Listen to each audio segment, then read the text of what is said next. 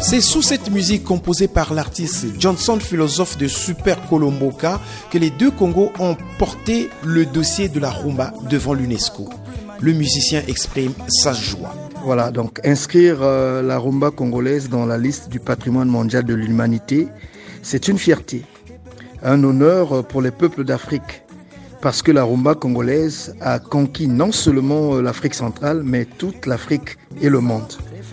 La rumba est une musique ancienne qui se danse à deux, l'un serré contre l'autre. Elle raconte la vie en société. C'est cette histoire que l'analyse sociale Gakoso Obambe souhaite partager avec le monde entier.